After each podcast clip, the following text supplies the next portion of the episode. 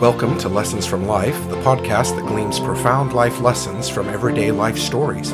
Hosted by Dustin Fenton and Brandon Hill.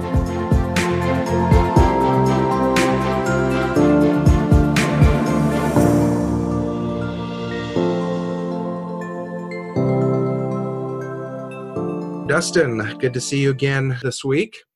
Yeah, good to see you, Brandon. Heard you had a good trip away. You said you were traveling last week, so it's good right. to have you back.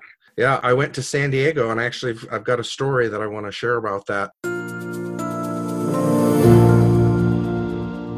To our listeners, Dustin and I both live in the Midwest, and so I had an opportunity to go to a conference last week in San Diego, which is actually where I used to live for about four years, about twelve years ago. And so the conference was in one hotel. To save some money, I booked a hotel that was about half a mile away. And I thought, well, it'll be great. I can walk to the conference every day and get some of the warmth and the sun. And I actually found a back road that walked along the harbor between the hotels. It was kind of fun because at some place I had to like walk literally through the lobbies of some of the hotels to keep on oh, this path. Cool. But it was really cool. And the second morning I was walking this path and, you know, could hear the seagulls and then there were bells ringing on the boats and stuff. And I just was like, oh man, it sucks that I don't live here all the time.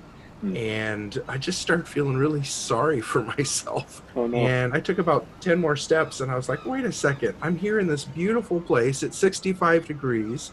Back home, there's five inches of snow and it's minus one degrees. I really need to be excited and uh, live in the joy of this moment and be appreciative that I was there. And it really was a weird experience, kind of having this beautiful thing depress me because I couldn't get it all the time, mm. uh, and and not taking the time to enjoy it when when I had it. Mm-hmm. That's interesting. Was there something that woke you up from that and made you realize that, or was it just the juxtaposition of the five inches of snow versus the sixty-five degree weather? Yeah, you know, I, I I just think those few extra steps did it. I mean, again, earlier in the day, people had said to me, hey, it's minus one and it's snowing here. Enjoy being out there. So probably picking up that memory. Having people encourage you to live live in the moment, uh, right. as opposed to live in some other future space. Huh? Right. Yeah. What's really uh, an interesting part to the story is I came back a couple days ago and I was expecting to have to practically shovel my drive before I could park in my own garage. And I get home and my drive was completely clear. And I thought, oh, well, maybe the sun melted it, you know, off the cement. And the next morning when I got up, I looked out the window and it was very obvious that someone had brought a snowblower to my house and blowed the snow off of my driveway. And I still don't know who did it to this point. Oh, my.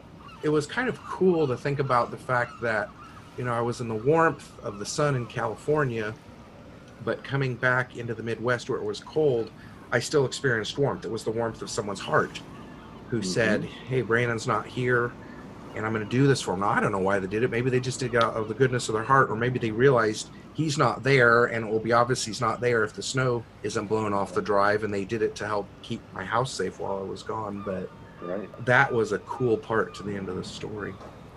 No, that's, that is cool. Yeah, just the provisions that, that you have there with you, a friendly neighbor of some sort to be able to make that happen, and and the connection between the two warmths of life, and warm in the atmosphere and and warm in the heart and, the, heart. and the mind. Yeah, yeah, yeah, that's yeah. great.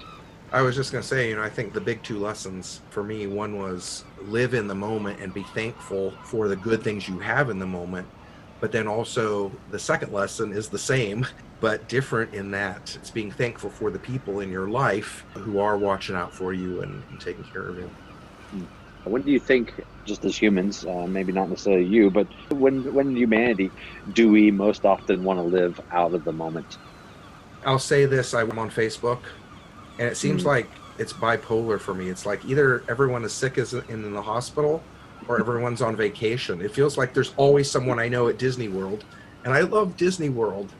I think sometimes we look at the experiences of other people and wish that we had those experiences, and it keeps us from being fully engaged in our own experiences in life and frankly learning the lessons that we need to learn. For as much as I'd love to be at Disney World every day all year long, my guess is it would get really boring after about three or four weeks because there wouldn't be new things to experience and, and new lessons to learn. As I was thinking about this episode and, and this experience in the sun at, at the beach, I thought of experience I had about a year ago, actually at the same conference, but last year it was held in Florida. It's really nice for people in the Midwest when they hold conferences in California or Florida uh, in, in the middle of the winter. I think it was Valentine's Day, and I went out walking on the beach, and I realized that it was early in the morning and there were a lot of shells everywhere. And I started picking up all these shells, and they had these little conch shells, maybe two or three inches long, and I found like ten of them. And they were beautifully formed, and I was like, these are really cool. And I picked up a bunch of other shells, some of which were broken and not fully formed. Well, when I started cleaning them all off, I realized that all the perfect shells had little animals living in them. And I'm like, oh, I could take these, but I'd have to kill the animal. And I would be killing a beautiful thing just so that I could enjoy its beauty later. Then I looked at the broken shells I had, and I realized that a lot of them were still beautiful, even though uh, they were broken. And so I ended up throwing the perfectly formed shells that animals in back into the ocean because the seagulls were picking them up. I, I didn't realize that's why the seagulls were going after them, so I threw them back to kind of save them, and then kept all the broken shells. And I think for me, there are kind of two lessons out of this as well. I think when we try to own beautiful natural things, or maybe even other people, we often are damaging them in the process. When we want to own something or someone else, uh, we damage it. And then I think the second thing out of that is that even broken things can be beautiful and treasured. And to some extent, I think we're all broken in some way. We've all been wounded in some way, but that doesn't diminish uh, you know, our beauty or our worth. In fact, it might actually enhance it. Again, you know, the theme of our podcast is taking the lessons from life and and growing from them. And maybe without these damages and these hurts and these experiences, we may not have grown. Yeah, it's interesting you said ownership, and when you try to own those shells, because really when you own them, no one else can own them, including those animals, uh, as you found out.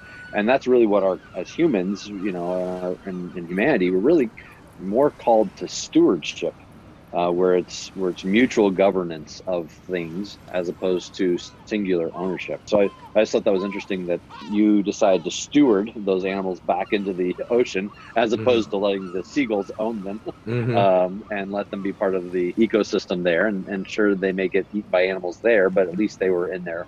More kind of traditional habitat, as it were. Right. So, mm-hmm. and then, uh, you know, I, I agree with you about the brokenness, and that brokenness is often what creates beauty. I'm trying to think of another example of that from nature. So, for instance, another example of that is I was out on a walk with my son in the woods the other day, and, and it's a trail, a path I'd been down many times before, and something just kind of caught my eye funny, and and I've, I've literally been on this path hundreds of times, not just, you know, dozens of times, but hundreds of times. And something caught my eye funny that I noticed a stick, what I thought was maybe, you know, jammed between a fork of a tree.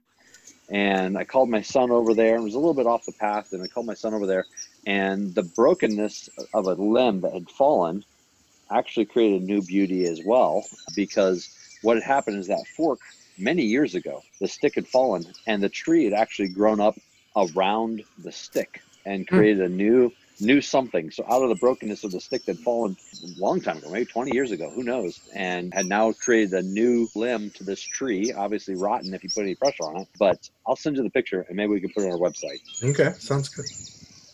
Yeah, I'm trying to think of other...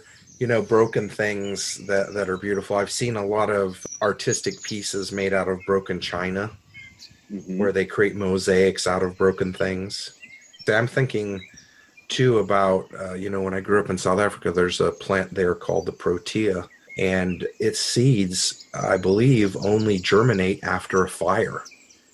And so yes. the seeds fall to the ground, and uh, when a fire goes through and destroys the parent plant, that's what then germinates the seeds. And so they wouldn't germinate if it weren't for some kind of uh, catastrophe. And if you're trying to grow the seeds yourself, my understanding is you have to burn some wood and put it in the dirt around the seed and then water it, or it won't germinate.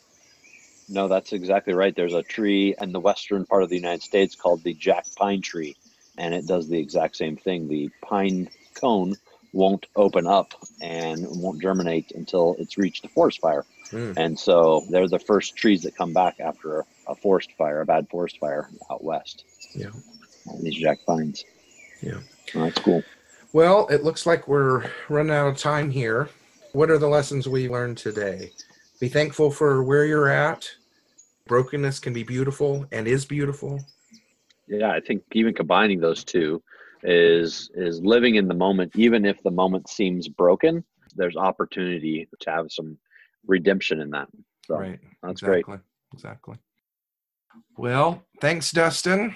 Good to talk with you and, and share stories together. In the next few weeks, we should be having some guests joining us and hearing their stories, and that should uh, that should be fun. Have a great Sounds week. Good. Thanks, Brandon. You too. Thanks for listening to Lessons from Life. We hope that you have learned a lesson today that will help you to be more fulfilled in life's journey. If you were inspired by today's episode, please subscribe and review. You can find Lessons from Life at lessons from life for you dot com. That is with the number four and the letter U. You can also find links to all of our social media on our website. We would love to hear the valuable lessons that you have learned from your life experiences.